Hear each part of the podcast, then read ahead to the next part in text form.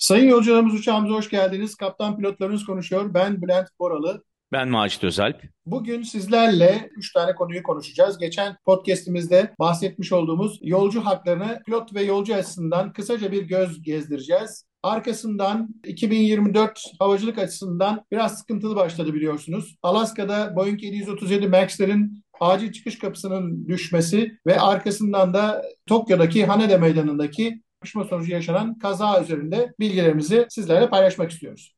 Evet Macit abi hoş geldik. Hoş bulduk Bülent'ciğim. Tabii ki bahsettiğin gibi güzel başlamadı maalesef. Deprem peşine uçak kazası ve sonra da kolay atlatılan, nispeten kolay atlatılan bir basınçlama probleminden veya işte uçağın kapısının doğru takılmamasından adına ne koyarsan koy henüz araştırmada olduğu için bir şey söylemek mümkün değil iki kazada havacılık açısından çok nasıl söyleyeyim şanslı atlatıldı diye düşünüyorum. Ne düşünüyorsun? Aynen öyle. Aynen öyle. Değil mi? Aynen öyle. Verilmiş sadakamız varmış derler ya hakikaten havacılık olarak verilmiş sadakamız olduğunu düşünüyorum. Bence de. Bence de daha kötü bir katastrofik durum olabilirdi. Dolayısıyla e, bunlara geçmeden önce geçen podcast'te hatırlattığımız yolcu hakları ile ilgili genel bir yeri istersen e, yoğunlaşalım.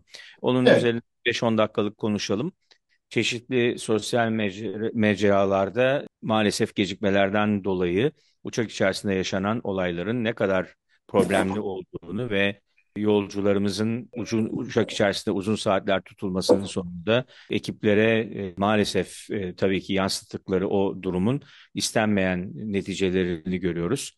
Bunu bir evvelki podcast'te anlatmıştık. Gerçekten şunu söylemeye çalışıyorum. Uçuş ekibi, kabin ekipleri yolcularımız gibi onlar da görevlerini bir an evvel emniyetle bitirip evlerine ya da istirahat yerlerine gitmeye çalışıyorlar. Bilerek ve isteyerek kimse kimseye geciktirmiyor. Tabii ki işletmelerin bu konudaki farklı davranışları veya bu konuya yaklaşımları gecikmelerin kolay atlatılmasını ya da problemli atlatılmasına neden olabiliyor.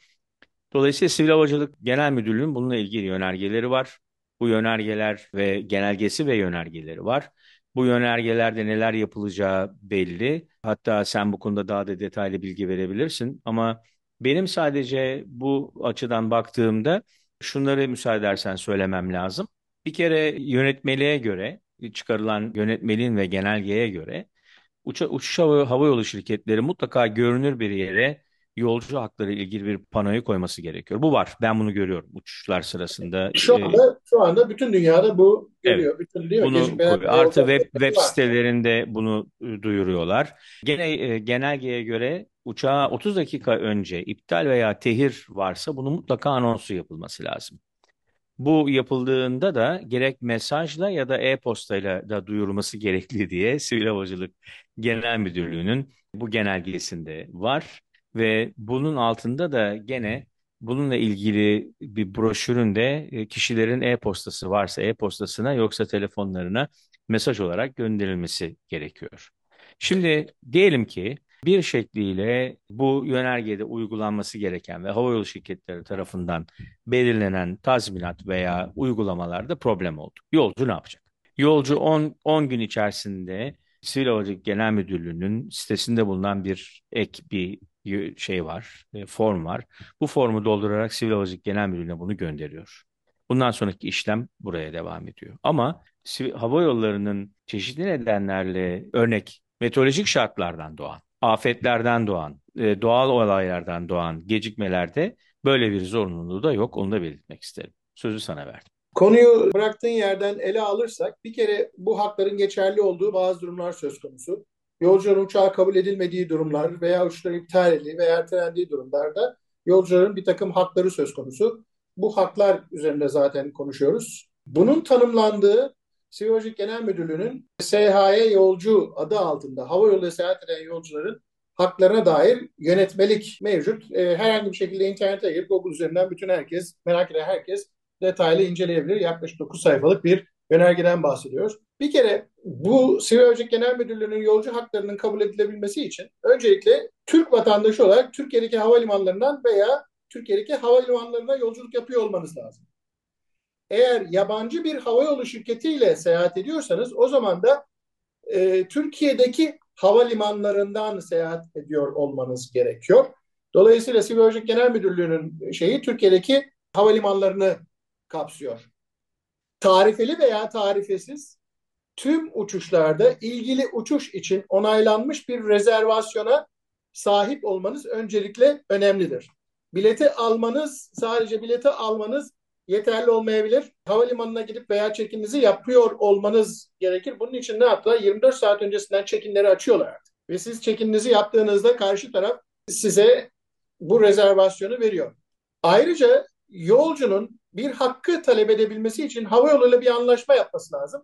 Havayoluyla yaptığı anlaşma satın almış olduğu bilettir. Eskiden o biletlerin arkasında yolcuyla işletme arasındaki, havayolu işletmesi arasındaki akit yazı, yazardı. Şimdi artık bunlar elektronik olarak yazıyor. E, tabii Bülent yani bu rezervasyonun yapılması, check-in yapılması örnek bizim benim eski şirketimde 3 gün önceden check-in yapabiliyorsun.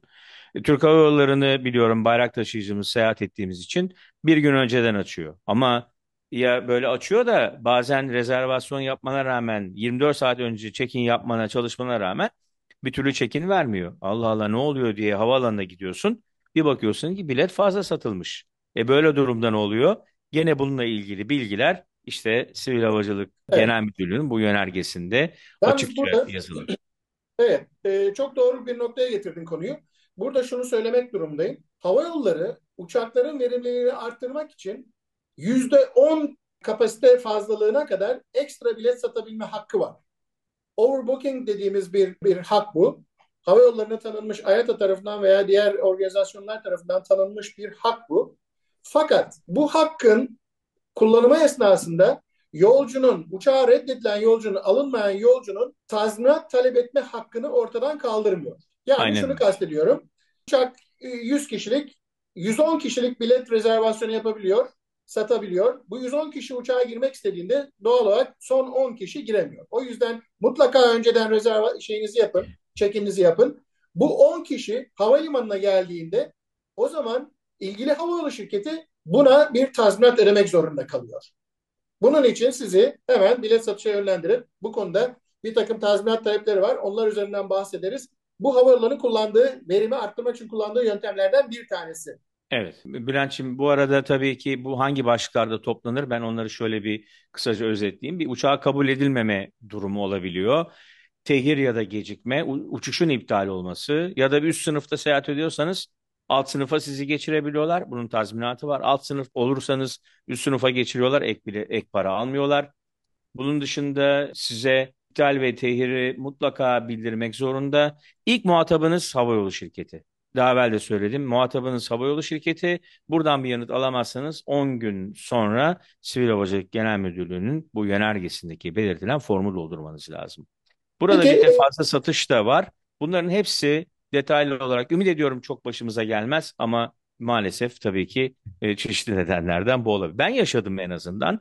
Gerçekten uzun bir uçuştan geldim görevden. Derhal işte Dubai'den Türk Hava Yolları'na bir de tam bilet aldım. Biletimi 15 gün önce aldım.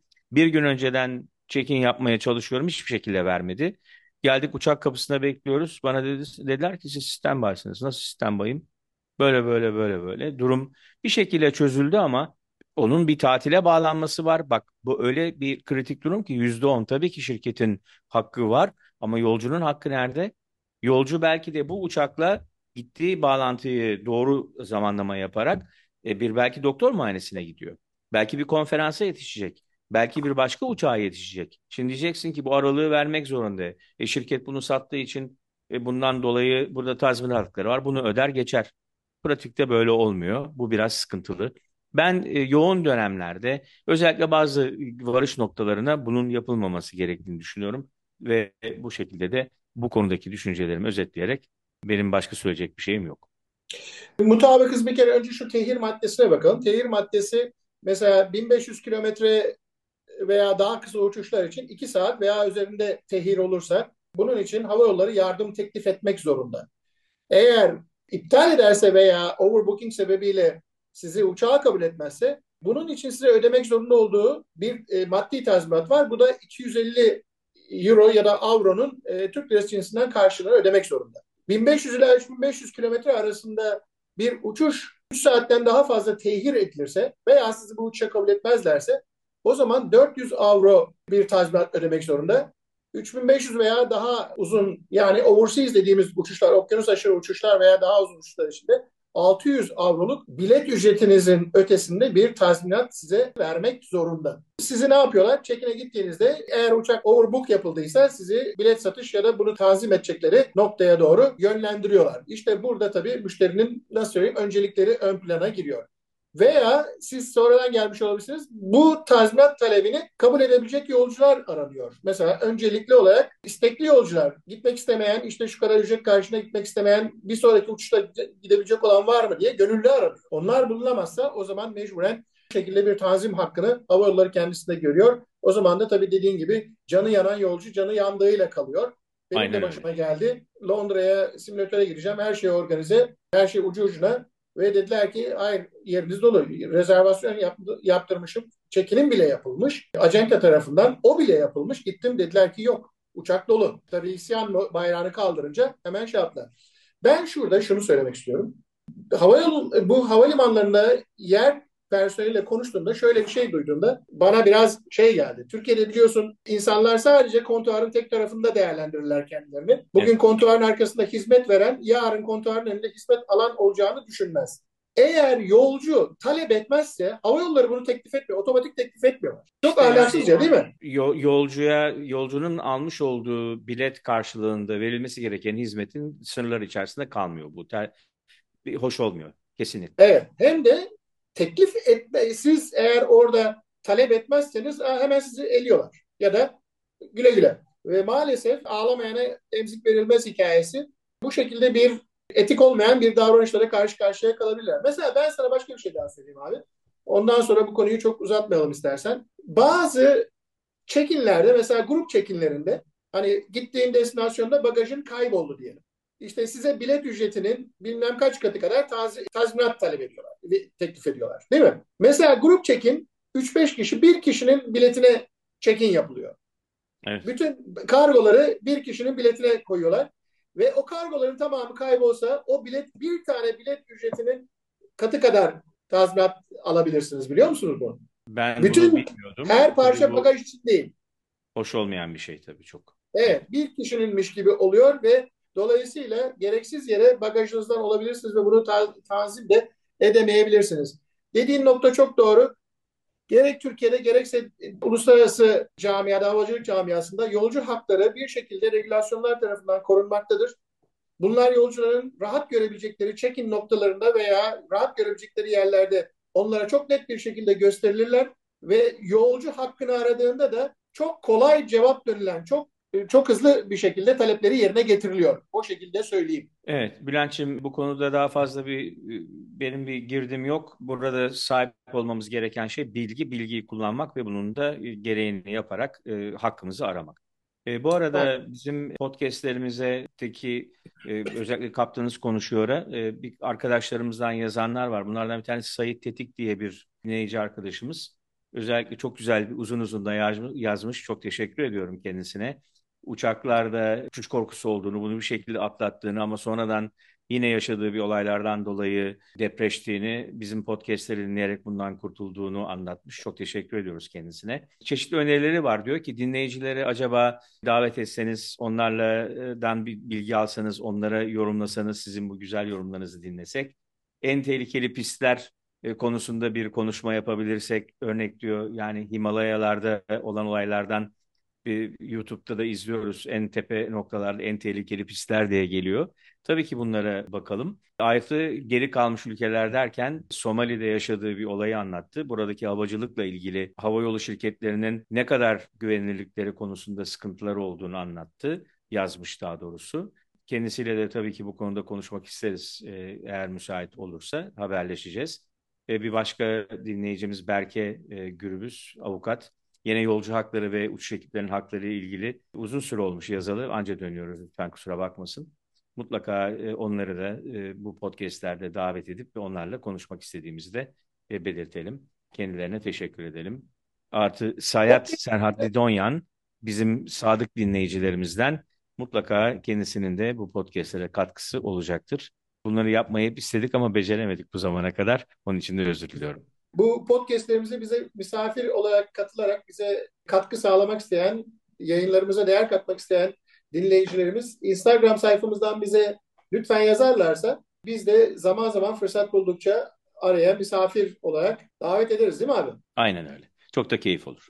Evet, yolcularımıza kokpiti göstermenin keyfini yaşarız. O zaman abi şu 2024'de biliyorsun hızlı başladık. Boeing 737 MAX'lerin emergency çıkış kapısı, acil çıkış kapısı biliyorsun patladı. Bir şekilde uçaktan ayrıldı. Öyle bir tehlike yaşandı. İlk olarak ne diyorsun bu konuda? Bülent biliyorsun 37 Max'lar sıkıntılı başladı. Uzun süre yerde kaldılar. Ondan sonra tekrar güvenli bulunarak uçuşa verildiler. O zamandan bu zamana kadar da bir olay olmadı. Ama son tabii Alaska'da yaşanan olay kalkıştan sonra tırmanış sırasında oluyor. Şimdi bu bunu düşündüğüm zaman özellikle emergency çıkış kapısı neden ayrılır? Kapının montesinde mi problem var? Basınçlama sisteminde mi problem var? Basınç patlamasından dolayı oluştu ve basınç tutmaması nedeniyle en zayıf halka orasıydı. Oradan mı çıktı? Biliyorsun bas, kabin basıncı tırmanışta eğer bir şekilde veya uçak seyir irtifasında kaybolursa bizim yaptığımız şeylerden bir tanesi öncelikle kabin basıncının patlaması nedeniyle alçak irtifaya alçalmak. Yani 10 bin fite doğru alçalmak. E, uçak tırmanıyor bunda. E, dolayısıyla buradaki problemlerden bir tanesi uçağın tırmanıştaki basınçlama sistemi doğru çalıştı mı çalışmadı mı? Sorulardan bir tanesi bu benim aklıma gelen. Bu basınçlama sistemi sadece bir tane basınçlama sistemiyle olmuyor. Yedeği var. İki tane ve bunun bir de manueli var. Peki bunlardan arızalı olan var mıydı? Bilmiyoruz. Çalışan durumda olan fonksiyonunu iyi götürüyor muydu? Bilmiyoruz. O, o arızalanınca pilotlar 10 bin fiti geçince ve kabin basıncı tutmamaya başlayınca biliyorsun sistem otomatik olarak ikazlara başlıyor. Bir kabin basıncı sesi geliyor ve 14 bin fite de maskeler düşüyor. Uçak 16 bin fite erişmiş e maskeler düşmüş zaten basınçlamada bu olayda. E, benim gördüğüm kadarıyla gerçekten sorusuna daha yanıt bulamadığım kafamda epey yer var. Dediğim gibi arızalı uçağı aldıklarını kabul etmek istemiyorum. Sistemlerden biri arızalıysa diğerinin fonksiyonel çalışmasının mutlaka yapılmış olduğunu kabul etmek istiyorum. Pilotların uçuş öncesi briefinglerinde bu sistem böyle böyle arızalanırsa e, uygulamamız şu olacak, o normal olmayan usullerle ilgili diye briefing yapmış olmasını düşünüyorum ve bununla da ilgili daha gecikmeden tabii sonraki işlemler gayet ben şeyleri de dinledim, ses kayıtlarını da dinledim. Olabildiğince sakin bir anlatımla geriye dönmüşler. Söylemişler bu, bu oluyor diye ama buraya kadar cevaplanması gereken bir sürü soru var. Ha neden yere indirildi bu uçaklar diye sordum. Bence ana neden bulunana kadar güvenlik nedeniyle FAA bütün uçak şirketlerinin uçak şirketleri tedbir alana kadar inmesini istedi henüz daha onlar da aynı soruları soruyorlardır. Benim düşüncem bu. Evet, havacılıkta ileri ülkeler hemen zaten uçağa tedbir almak maksadıyla Boeing 737 MAX 9'ların uçuşlarını ground etti en azından evet. çözüm bulana kadar. Evet, Türk Hava da bunların ilk önde gelenlerinden. Benim de bu söylediklerine ek olarak gördüğüm şeylerden bir tanesi sanki o acil çıkış kapılarının gövdeye bağlandığı noktalardaki somunlarda problem olduğu, unutulduğuna dair bir bakım hatası olabileceğine dair bir takım medyatik bilgiler var. Tabii şunu söylemek durumdayız. Sen de aynı şekilde düşündüğüne eminim abi. Bizim burada söylediğimiz her şey iki tane pilot olarak dışarıdan değerlendirmemiz. Olayı Aynen. iki pilot olarak yorum yapma durumumuz. NTSB dediğimiz Amerikan Ulusal Kaza Araştırma Grubu. Bunlar bunu mutlaka bulacaklar, sebeplerini bulacaklar ve neden olduğuna dair önleyici tedbirleri de bir daha gerçekleşmesin diye yayınlayarak havacılığı biraz daha emniyetli hale getireceklerdir.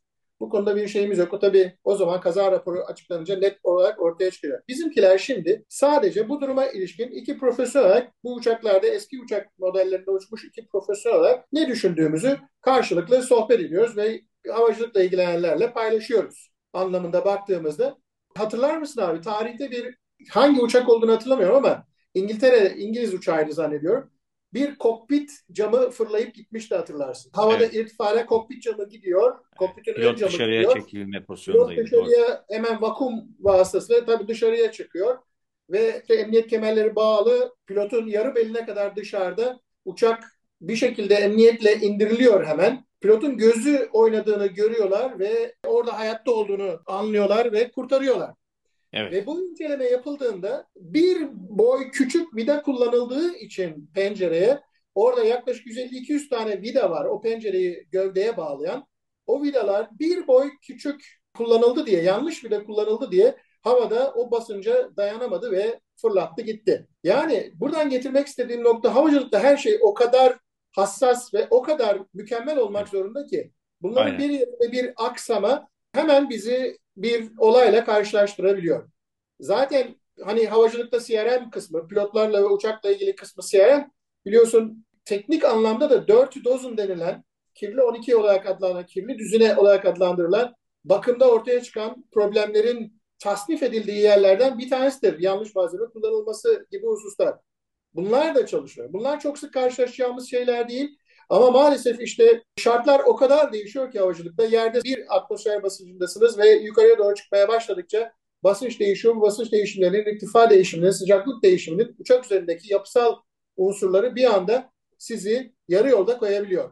Aynen. Ben şunu söylemek istiyorum. Bu kaza çok hafif atlatıldı. Büyük şans. O kapı irtifada daha basınç farkının daha yüksek olduğu yerlerde olsaydı biliyorsun gövdeden parça koptuğu zamanlarda vakum etkisiyle insanları yutabiliyor. E zaten e, görüyorsun bu irtifada olmasına rağmen o tarafta oturan yolcunun bir tane tişörtü gidiyor.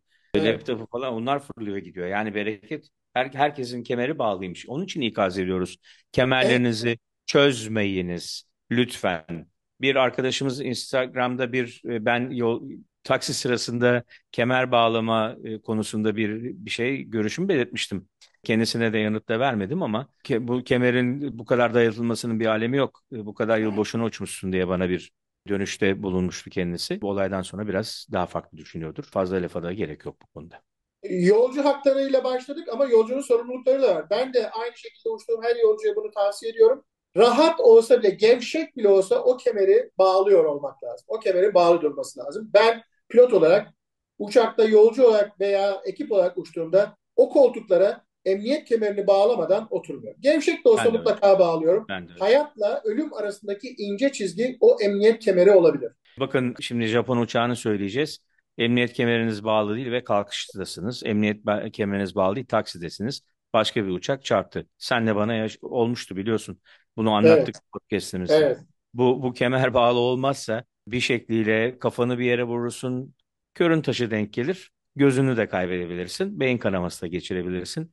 Onun için fazla kahramanlığa gerek yok. Şu kemerlerinizi lütfen bağlayınız. Evet. Tekrar hatırlatalım abi. Gevşek bile olsa lütfen bağlayınız. Bununla ilgili fazla e, söyleyecek benim bir durumum yok. Yeni Dediğim bilgiler aldıkça doğru. Evet, yeni bilgileri aktaracağız. Dinleyicilerimize update ederiz abi. Aynen öyle. Aynen öyle. O, o zaman şimdi gelelim Hanede'ye. Haneda, Haneda Meydanı enteresan bir meydandır. Gerçekten çok e, yaklaşmaları pilotlar açısından mutlaka dikkat edilmesi gereken yaklaşmalardır. Japon kontrolörler genelde çok çok iyidir, dikkatlidirler. Her işlerinde olduğu gibi hassastırlar. Birçok uçaklarda şimdi uçağa yanlış piste yaklaştığını ya da yanlış pistten kalktığını ya da taksi yolundan kalktığını ya da taksi yoluna yaklaştığını ifade eden RAS adını verdiğimiz pistle ilgili uyarıcı ikaz sistemi diyelim buna fazla e, detayına girmeden.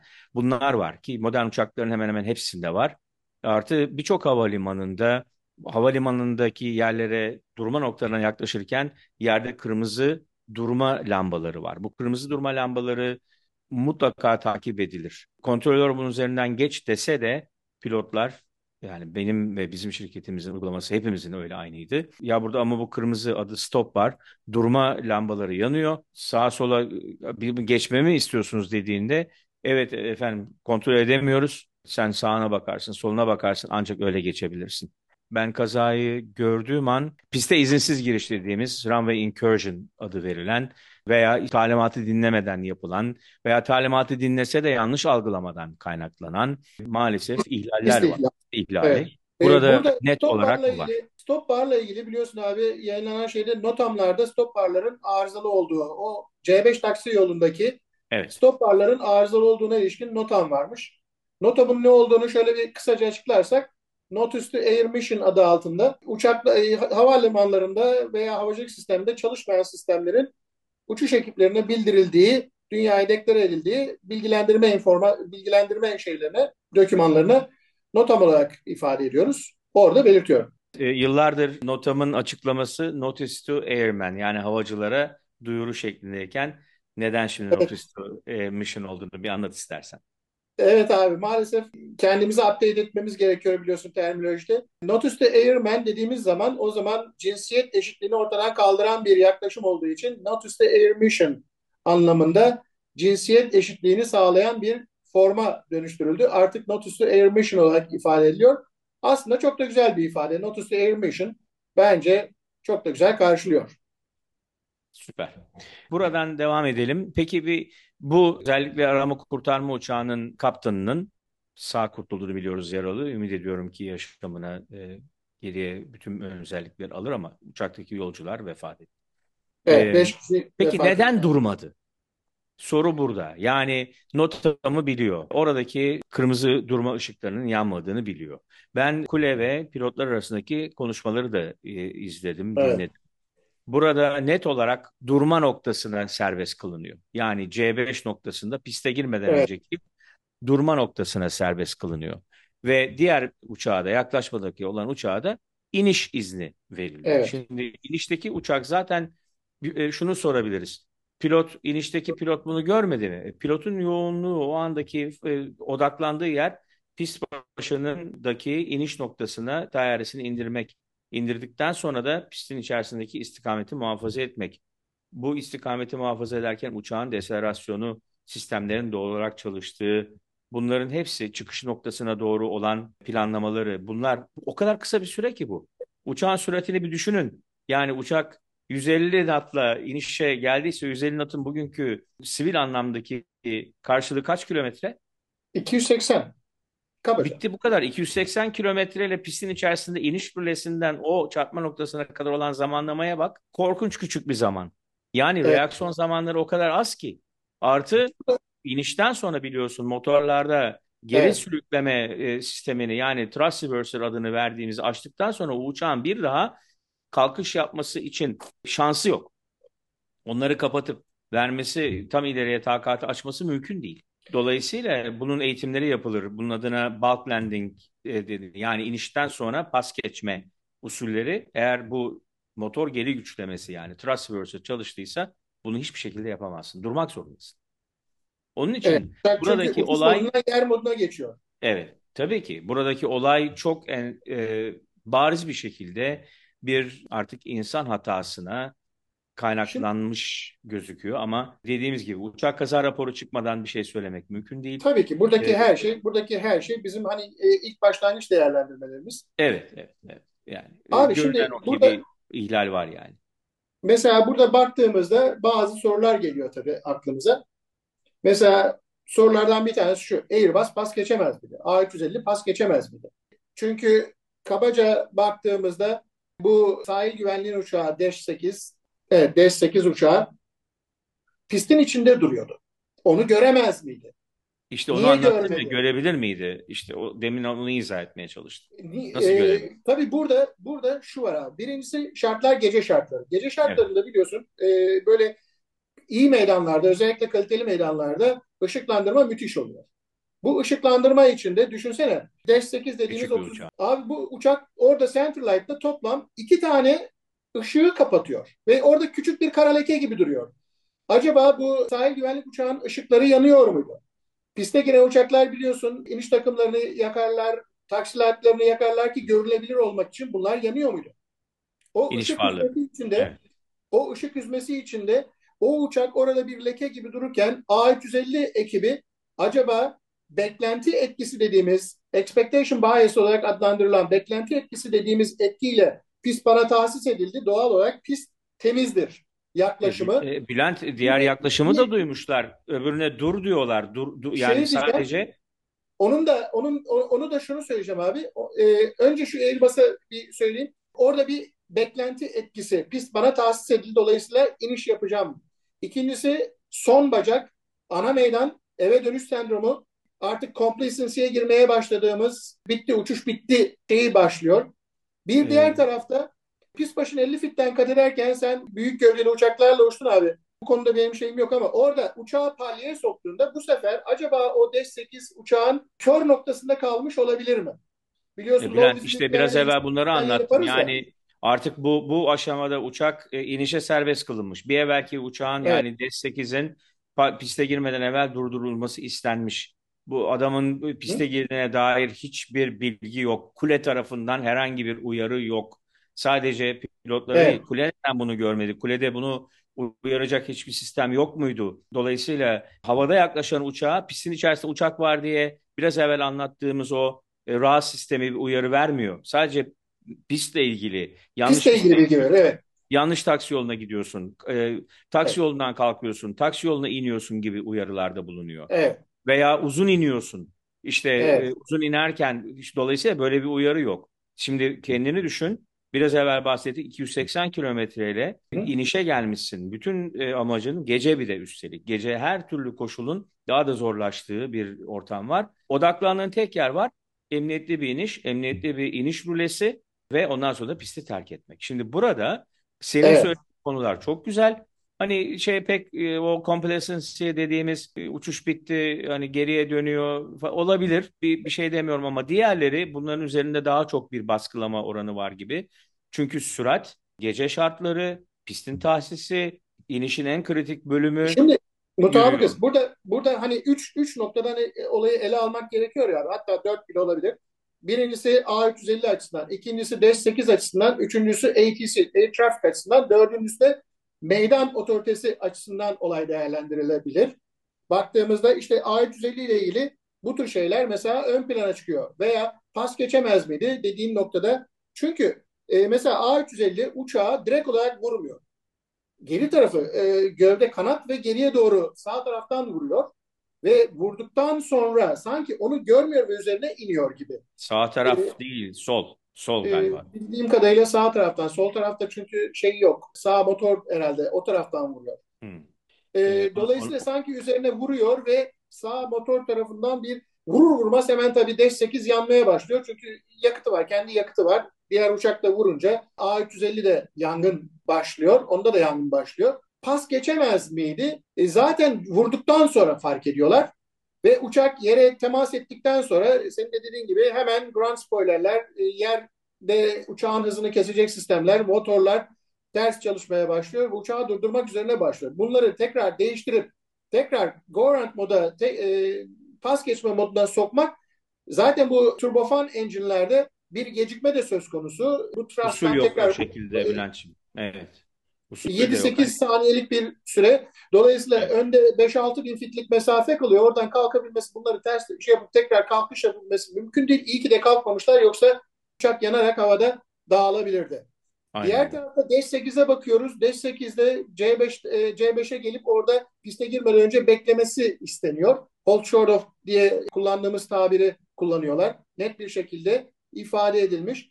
Burada da confirmation bias dediğimiz onaylama etkisi devreye girmiş olabilir mi diye bazı ifadeler söz konusu. Çünkü zaten girip kalkacak. Şimdi bana gir ve kalka dediği gibi Tenerife kazasında olduğu gibi böyle bir duymak istediğini duymak gibi bir şeyle piste girmiş olabileceği söyleniyor. Tabii diğer tarafta ATC'ye bakıyorsun bu uçağın oraya girdiğini niye görmedin? Transponderlar e, artık yerde de gösteriyorlar bunlar uçağın pozisyonunu. ATC'nin radar skobunda bunlar yok muydu? Radar skobunda niye durdurmadılar? Niye diğer uçakları pas geçmesine müsaade etmediler gibi bir takım sorular tabii devreye girebiliyor. Hani şartlara baktığımızda şartlar gece şartları A350 için uçuş sonu, diğeri için deprem zamanı ve kendi milletinin depremde zarar görmüş insanlarına yardım etme neyi var diyelim motivasyonu var. Bu motivasyonun ne olduğunu çok iyi bilirim. 1992 senesinde Erzincan depreminde ben de C-130 uçaklarında uçarken oraya iniş kalkış sabahın günün ilk ışıklarıyla iniş için gittiğimizde sabaha kadar uyumamış olmamıza rağmen hep beraber bütün ekip arkadaşlarımız herkes de oraya koşabilmek, oraya yardım edebilmek konusunda aşırı bir motivasyon durumu söz konusuydu. Dolayısıyla bunlar bu tür zamanlar için yetiştirilen insanlar ama e, buradaki husus tabii ne oldu onu bilemiyoruz. Evet, Bülent E, bu söylediklerinin hepsine katılıyorum. Tabii bu arada bu Dash uçağındaki kokpitin içerisindeki bu acaba yolculardan Orada e, pilotların dikkatini dağıtacak birileri var mıydı? Bir takım konuşmalar mı Evet var? bunlar tabii cockpit Bunlar tabii hepsi protocol'la çıkacak ortaya. evet. E, Dolayısıyla işte görüyoruz yani bir vidadan bahsettik Alaska'ya, bir konuşmadan bahsettik bu kazaya. Mesela Havacı- havacılık böyle. Havacılık e, her olay kanla, e, her talimat kanla yazılmış kayıplarla bize anlatan ve uygulamamız gereken usulleri kendi kişisel e, düşüncelerimizi, egolarımızı tatmin edilen yerde değil, neyin doğru, kimin doğru değil, neyin doğru olduğunu CRM'in başlangıç noktası olarak belirten yere götürmemiz gereken ve bunu da tüm uçucu ekiplerimizin, kontrolörlerimizin, bakım ekiplerimizin hepsinin e, gerçekten üzerinde dikkatli durması muhtemel ilerideki kazaları önleyecek veya çok çok azaltacak hale getirecektir. Ben gene büyük bir şans diyorum. Hani depremde e, çok az insan kaybetti Japonya. E, buradaki uçağı terk etme usullerini de söyleyelim. Hani büyük bir başarı olarak söylüyorlar. Mecburlar. Bütün havayolu şirketleri bu sertifikasyon için 90 saniyede uçağı, uçağın büyüklüğü ne olursa olsun. 380 uçağı 550 yolcu taşıyor. Evet, 90 saniyede uçağı terk et. Ona göre biliyorsun kapılar diyor. Evet, Kapılar 90 ve saniyede terk evet, ettirebilmek için yeni dizaynlar yaptı. O evet. şutları, o kaydırakları Evet. yeniden Uçuş dizayn ettiler. ekipleri ona göre her kapıya mutlaka ekip olması lazım. Her bir e, uçuş ekibi 50 yolcuyu yani bir hostese 50 kişi düşecek şekilde minimum kabin ekibi uçakta tutuluyor. E, sende şimdi 550 yolcu var. Düşünsene bunun e, rakamlarını. Yani bunlar çok önemli olaylar. Gene eğitim, eğitim, eğitim, usul, usul, usul ve dediğimiz gibi bu kurallara neyin doğru değil, e, kimin doğru değil, neyin doğru olduğunu dikkat ederek e, bağlamamız gerekiyor. Ümit ediyorum ki bundan sonraki araştırmalar e, bir sonrakileri önleyecek şekilde ışık tutacaktır. Kazaların sonuç raporlarını beklememiz gerekiyor. Mutabıkız kazaların sonuç raporu çıktığında zaten havacılık bir bundan mutlaka bir kazanım elde edecektir. Kötü de olsa sonuçları ama sonuç itibariyle baktığımızda bu uçak uçuş ekipleri tarafından çok başarılı bir şey. Bu kriz uçuş ekipleri tarafından çok başarılı bir şekilde yönetildi. Kimsenin burnu bile kanamadı. Zannediyorum iki kişi biraz tahliye esnasında sıkıntı yaşadı. Tam sayıyı bilmiyorum. Ama müthiş bir profesyonellik sergilendi. Havacılardan yapması gerekeni yapması gerektiği zamanda eksiksiz ve tam olarak kendisinden bekleneni gerçekleştirdiği bir an olarak kayda geçti. O yüzden ben havacılık tarihi aslında çok başarılı bir tahliye olduğunu düşünüyorum. Her ne Aynen. kadar uçak 90 saniyede tahliye edilmese bile orada paniğe girilmemiş olması, oradaki sürecin doğru yönetilmiş olması, bir de dikkatini çekti mi bilmiyorum abi. Kaptan bütün yolcular uçaktan çıkana kadar o yanan uçağın içinde kaldı. Evet. Bütün yolcuları terk ettikten sonra uçağı terk etti. Ve yolcular emniyetle havalimanının emniyetli bir bölgesine çekildi. Ondan sonra da müdahale edildi. Burada şunu söyleyeceğim. Evet, havacılıkta her şey her zaman olabilir. Bizim görevimiz beklenmeyeni beklemektir. Dolayısıyla emergency eksitlerde oturan yolcuların orada bacak mesafesi için oturmuyor olması lazım. Eğer sadece bacak mesafesi rahat edeyim ben ayaklarımı uzatayım diye oturuyorlarsa yanlışları var. O kapılarda o uçağın tahliye edilmesinden onlar da sorumlular. Ve dolayısıyla orada oturan kişi oturduğu yerin sorumluluğunu biliyor olarak oturmalıdır. Oraya konmayan küçücük çantalar şu bu falan hostes gelip de yukarıya koymaya kalktığında sinirlendiğimiz şeylerin o uçakta ölümle kalım arasındaki ince bir çizgi olabileceğini yolcuların da biliyor olması lazım. Evet, Buradan bu arada yolcuyu itibariyle terk ederken de bagajlarını almadan terk etmelerinin ne kadar önemli olduğunu bir kez daha gördük, değil mi? Aynen aynen o şekilde. Şunu söyleyeyim bu kaza baktığında mutlaka sonuçlar açıklanacak ama bir iletişim kazası gibi görünüyor. Evet. Ve maalesef maalesef iletişim unsuru havacılık kazalarının ilk üç maddelerinden bir tanesidir. İnşallah bu, bu son olur ve 2000 hızlı girdiğimiz 2024 yılında emniyetli, keyifli, insanları mutluluğa götüren, sevdiklerine götüren, huzura götüren uçuşlarla yolcularımız ve uçuş ekiplerimiz mutlu mesut bir şekilde havacılık fonksiyonlarını, havacılık rollerini, havacılık sorumluluklarını yerine getirirler diye düşünüyorum. Evet, Bülent'ciğim teşekkür ediyorum. Güzel bir konuşma oldu. Ümit ediyorum dinleyenler de faydalanmışlardır. Dediğimiz gibi dinleyicilerimizin katkılarını bekliyoruz. Kendileriyle en kısa zamanda da temas edeceğiz ve en kısa zamanda görüşmek üzere diyorum. Hepinize güzel ve emniyetli günler dilerim. Ben de tüm yolcularımıza iyi uçuşlar diliyorum. Güzel günler diliyorum. Kabin ekibinin için yerlerinize lütfen iyi inişler olsun.